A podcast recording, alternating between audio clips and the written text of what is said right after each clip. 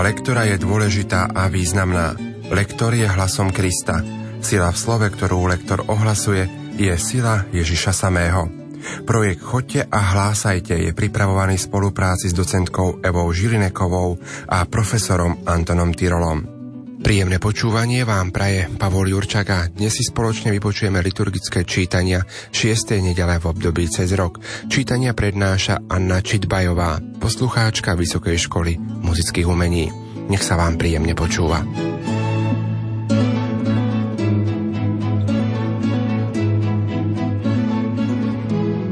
Starozákonné hygienické predpisy možno dnes brať ako isté riešenie, ktoré na vtedajšie časy boli potrebné. V biblických časoch sa tak kvalifikovali a riešili, ako najlepšie to len bolo možné. S nimi však bola odozdávaná aj ich náboženská kvalifikácia, ktorá každé postihnutie malomocenstvom alebo inou kožnou chorobou hodnotila ako Boží trest a ten zas ako dôsledok hriechu.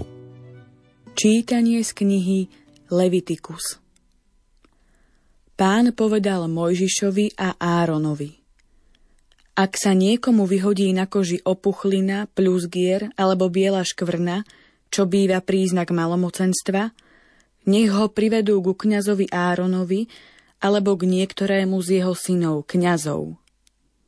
Malomocný, napadnutý touto ranou, bude mať roztrhnutý odev, neupravené vlasy na hlave, zakrytú bradu a bude volať nečistý, nečistý. Celý čas, čo bude malomocný, bude nečistý a bude bývať sám mimo tábora. Počuli sme Božie slovo. Slovo má docentka Eva Žilineková.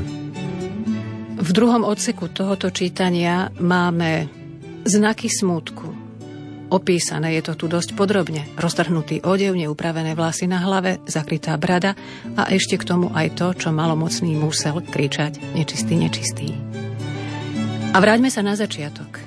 Uvedomme si, že máme napísané Pán povedal Mojžišovi a Áronovi.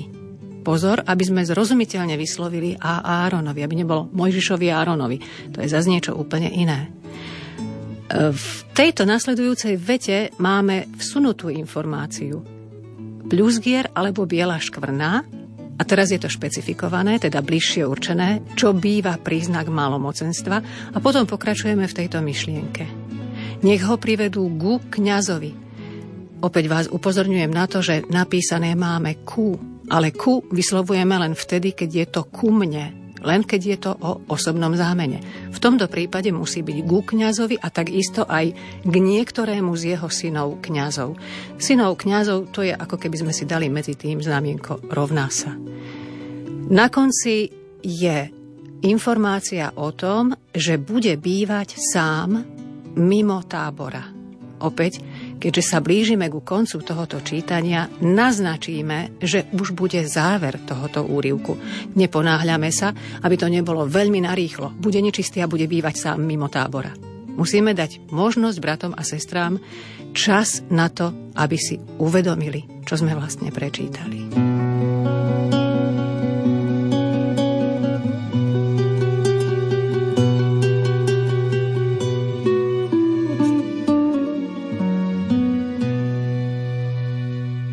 Veriaci človek starého aj nového zákona s istotou vie, že hriech stavia medzi človeka a Boha prekážku priateľstva a komunikácie.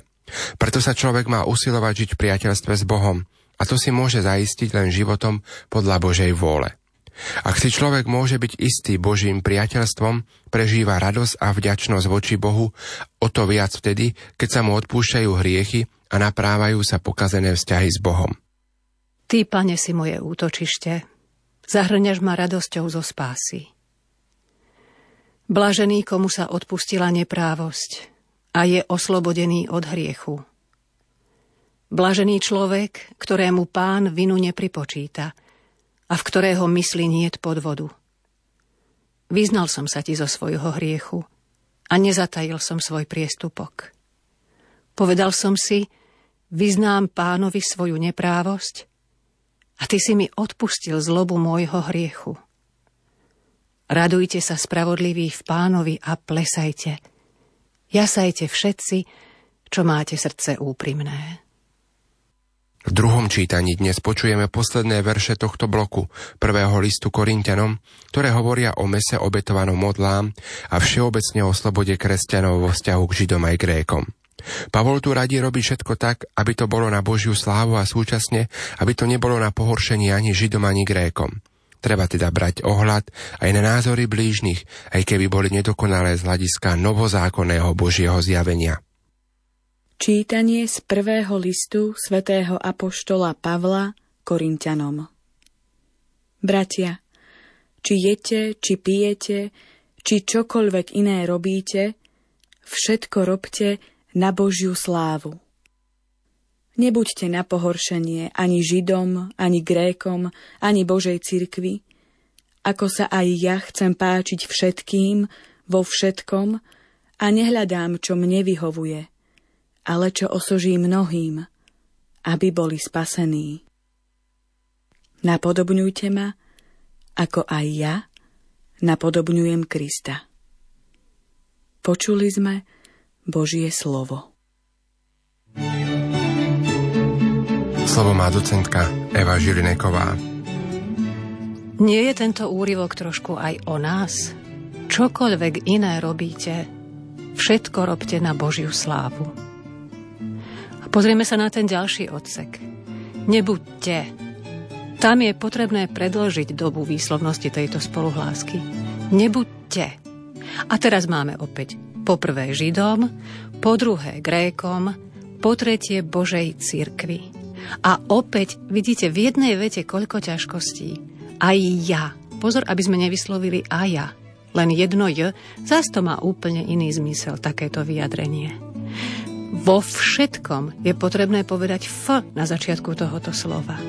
A potom z hľadiska dôraznosti, čo mne vyhovuje, ale čo osoží mnohým a dôležitá informácia je na konci tejto vety, aby boli spasení.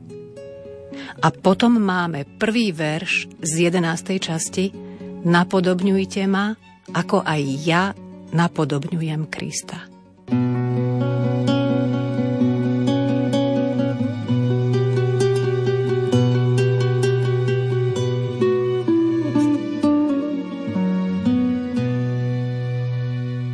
Uzdravenie malomocného človeka je nielen ozvenou starozákonného čítania z knihy Levitikus, čo je dnešné prvé čítanie, ale tu ide aj o obraz návratu človeka do spoločenstva s Bohom a blížnymi. Podobnú radosť prežíva každý, komu sú odpustené hriechy. Tento evanieliový úrivok možno vysvetľovať aj ako obraz vzťahu Boha k ľudstvu. Je to vzťah súcitu Boha s ľudstvom. Čítanie zo svätého Evanielia podľa Marka k Ježišovi prišiel istý malomocný a na kolenách ho prosil. Ak chceš, môžeš ma očistiť. Ježiš sa zľutoval nad ním, vystrel ruku, dotkol sa ho a povedal mu, chcem, buď čistý. Malomocenstvo z neho hneď zmizlo a bol čistý. Potom mu prísne pohrozil i hneď ho poslal preč a povedal mu – Daj si pozor a nikomu nič nehovor, ale choď, ukáž sa kňazovi a prines za svoje očistenie obetu, ktorú predpísal Mojžiš, im na svedectvo. Lenže on, sotva odišiel, začal všade hovoriť a rozchyrovať, čo sa stalo, takže Ježiš už nemohol verejne vojsť do mesta, ale zdržiaval sa vonku na opustených miestach. No i tak prichádzali k nemu ľudia zo všadiaľ. Počuli sme slovo pánovo. thank you